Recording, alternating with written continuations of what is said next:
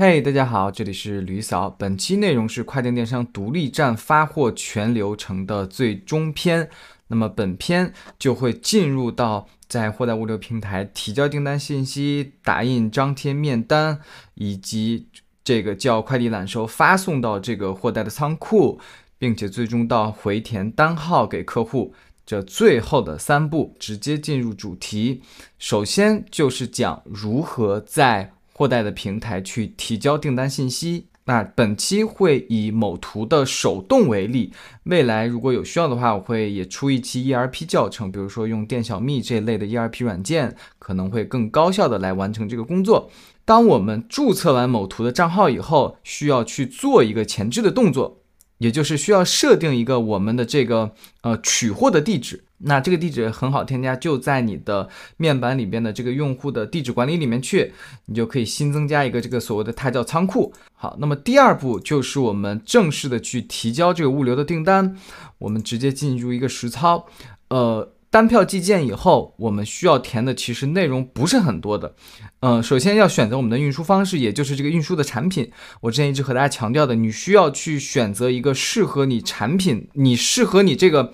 呃，卖的产品的一个物流产品，对吧？因为物流产品，你看它这个运输方式其实有很多的，它有带电的，有标快的，有特惠的，呃，等等等等等等等等，对吧？你只需要选择一个最合适你的就好。比如说，我们查下来，我们的产品即这个全球专线挂号特惠普货这个产品是 OK 的，就是它的价格也对的，然后时效也是 OK 的，我的产品也符合这个的要求的。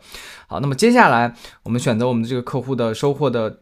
国家哎，比如说我们是美国，然后包裹的重量大概的填一下，因为最终还是以这个货代他自己称的为准的。某些不带星号的，你就都可以不填。好，然后这一步就是填你这个客户的信息啦。比如说我这里是一个随便先随机生成的一个东西来给大家做演示，所以这里面都是一些假的，把这些所有的都填清楚，好吧？然后发货人信息不需要填。好的，那么进入申报信息这块也是。难倒很多新人，可能会有很多问题啊。一个大的准则就是，一定要以你的这个货代物流商为准，他说的什么，以及他的这个指引是什么，你最好就去按照他的要求去一个个填。对吧？比如说，他有的说让你这个申报的产品名称要尽可能准确，呃，尽可能小，不能填那一级品类词。然后又比如说，呃，什么你不能带某些品牌名也好，不能带什么东西也好。然后有的说你这个。呃，最好销售链接填起来，然后方便我们清关等等。他说什么就是什么就可以了，这是第一大准则。第二大准则，你可以在你的未来的实践中慢慢自己去多尝试，好吗？这个东西我就点到这里。好，那么我单独摘出来很多新人爱问的问题。第一个，比如说申报价值这一块，首先你需要搞清楚你的目标国的这个报税收税的政策。我们以美国为例。那么我先强调一下，我接下这些只是我的一个例子，它具体是不是这个数字，这个数字是否准确，你一定要回过去问问你的货代的这个销售，好不好？我举例，比如说以美国，它可能会有一个几百刀以内的免关税的这样的一个政策，比如说它是一个八百这个数字啊，所以当你的这个申报价值填这个七百五、六百、三百、二百、一百都可以，你都不会被收任何的关税的。再比如说像欧盟国家。什么德国、法国类似这类国家，他们就是零起征点，就是你多少钱你都需要交一个税，你填一刀你也要交，你填十刀也要交十刀的钱，可能大概会有个百分之二十的这个税需要你去交。那么第二个就是你的这个货代物流商，它有一个申报价值的一个限制的，就是比如说我展示的这个图，这个物流商他就明确要求你这个美国。他就要求你同一收件人同一天，你不能申报价值超过八百美金的东西。那么还有一个问题就是，OK，那我欧盟啊或者某某些国家，我就是要交关税，我到底怎么交呀？然后我还看到有很多什么 LSS 码或者 VAT 码，这又是什么东西呢？首先，关于 LSS VAT，我直接说答案就是独立站的新人一开始完全不用管，好吧？我再说一遍，你不需要管。就当你需要管的时候，其实你已经是一个中型卖家了，你也不会再看我这个教程了。你那个时候是有能力自己去找服务商去办理的。这个东西是什么呢？它就是一个公司的税号，它适用于英国和欧盟。就像我们国内去，比如说你去饭店吃饭，然后你你要说我要开个票，对方会问你，哎，你这个公司的抬头开头抬头是什么呀？不啦，就类似于这个东西。但是如果我们新人，就像我刚才说的，我们没有这个东西。那我们依然是可以去寄快递的，是寄给国外的，怎么办呢？这些货代们就会帮我们去代缴，所以这个时候你就不需要填，就就物流商他帮我们直接就代缴掉了，对吧？当然，这个代缴也会有一定的代缴服务费的，一般在你这个税费的百分之二左右。那么有的人他又问了，那我到底这个申报价值填多少好呀？是不是？呃，我比如说我们先以美国这些免税的而言啊，就整体就无所谓了，因为你那个你只要在免税额度以内就可以了，对不对？所以这个时候，我就建议你以官网的售价为准就好。比如说，你这个东西就是卖一百多刀，那我就填一百多刀，就无所谓，反正我又不会被税。然后我这填的又是足够准确，一点风险都没，对吧？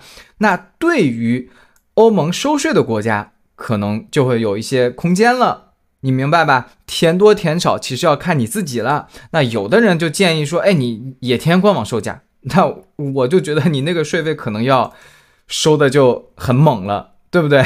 然后。我就告诉你的，这个灵活度、自由空间是很大的，你自己品，你自己试。那这里有个小 tips，就是会有一个赔付金额的一个这样的一个问题，赔付金额部分的这个货代物流商会以你的申报价值为准了，你明白？比如说你寄欧盟，哎，你说，哎，我就想少报点，哎，我写个十刀、五刀。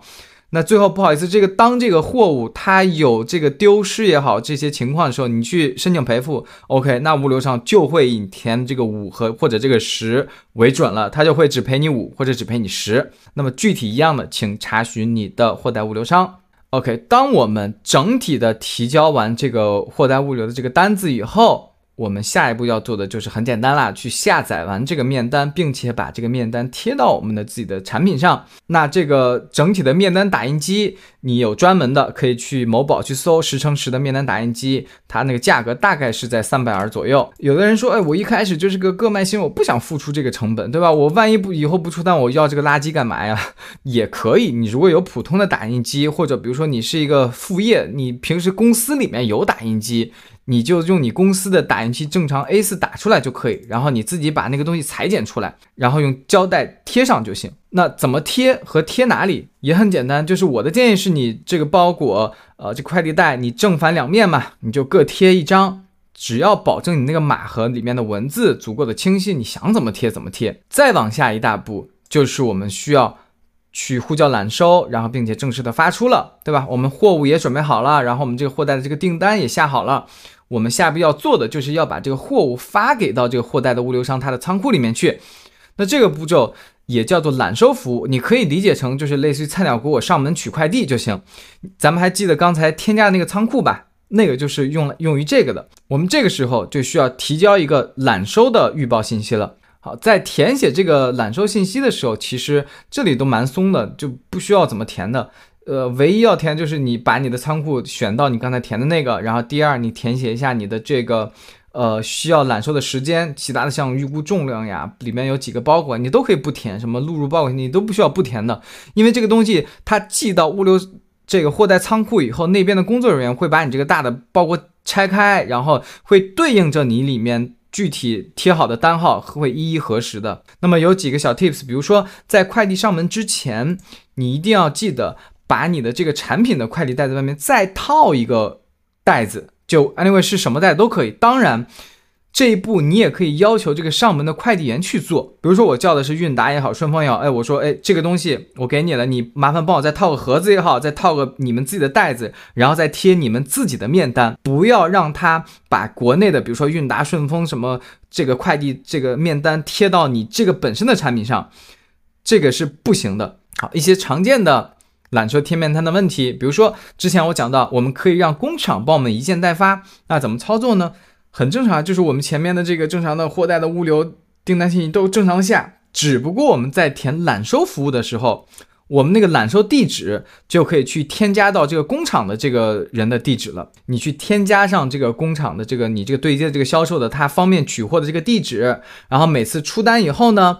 你一样的先去下呃下单，下完单以后，你把这个单呢下载下来，你文件传给对方，让对方帮你打印并且贴好单，然后你再回过头来去帮他去叫一个揽收，记得一定要跟他强调好，哎，你记得外面去套一个袋子这个事情。好，那么更多小的问题，大家可以看我的文章的内容，我就不在视频和语音里面具体去展开了。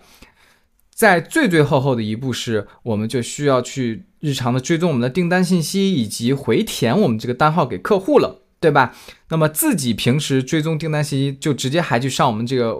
呃，货代的物流这个平台，你去点那个订单的状态，它里面就会有的，里面有这个计费的信息，也很清晰，然后也会有轨迹信息。好的，那么涉及到给客户返追踪单号的时候，会有两种解决方案。第一个就是给对方咱们这个货代物流商的这个运单号，一般只有比较正规的大的物流商才有，比如说这个某图或者某文，它这个物。它这个单号的追踪信息会全程显示它的真实的全程信息，比如说它就是中国发出的，到中国的机场了，然后落地到什么伦敦的这个机场了，正在清关，把它全部都有。那么第二种就是你直接给对方尾程的这个跟踪号，什么是尾程跟什么是尾程跟踪号？其实就是相当于你这个快递的后半段的物流，也就是在目标国的一个物流。那这个货物到达目标国以后，它会使用当地的物流服务。也就是会产生一个当地的物流服务的物流单号了。比如说你是英国，它会使用英国的 Royal Mail，它会把这个货转交给英国的 Royal Mail，再进行尾程的寄送。那这个时候你可以直接给对方尾程的这个单号。好，那么怎么回传这个单号呢？其实也特别简单，回到你的这个订单信息，呃，去点击这个 Fulfill Item，然后去对应的填写这个 Tracking Number。就像刚才讲的，有两种，你随便选一个，你觉得合适的、合适你的。然后选择承运商，比如说你是云图的这个单号，它里面就会有个云 Express，就正常就可以可以了。那有的人可能填的是尾程单号，那同时这个尾程又这个服务商又不在这个 carrier 服务商里面，怎么办呢？没关系，你你选择 other，然后它会有一个 tracking URL，这 URL 你就直接填这个一期 track 的这个信息就可以了。常见的问题就是有很多人问，那我到底给哪个呀？我给伟成还是给那个云图的那个单号？我个人是给的伟成单号，优势就是看不出来国内的发货信息，但是劣势也很明显。就是物流有长时间会有一段真空期，对吧？因为包裹前面呢，它都在国内和飞机途中，它那个尾程根本就没有任何的这个信息的更新的。那有的客户就会来问，哎，怎么还没更新？怎么回事儿？我就会及时的回答他啊，什么系统有点 bug，什么更新比较慢，不是不是类似这种，对吧？那有的人就觉得我懒得什么掰扯这些东西，我就给他一个云图的单号，他就是明明确确的能看到这个全程的信息，无所谓的，对吧？就看你需求。那么第二问就是尾程的这个物流单号什么时候？才会有呢，才会出现呢。那这个时候可能要看你不同的产品、不同的国家、不同的这个货代物流商了。像云图的英国的标快，就是你下单的那一刻起，它就直接就给你尾程单号了。就是你货物都没到这个云图的仓库，它就直接就给你一个尾程单号。但大部分的都是你的货到达了这个货达货货代的仓库以后的当天或者第二天。它就会给你出现这个尾程的单号，那么整体全流程就到此结束了。希望大家关注吕嫂，专注贝哥，拜拜。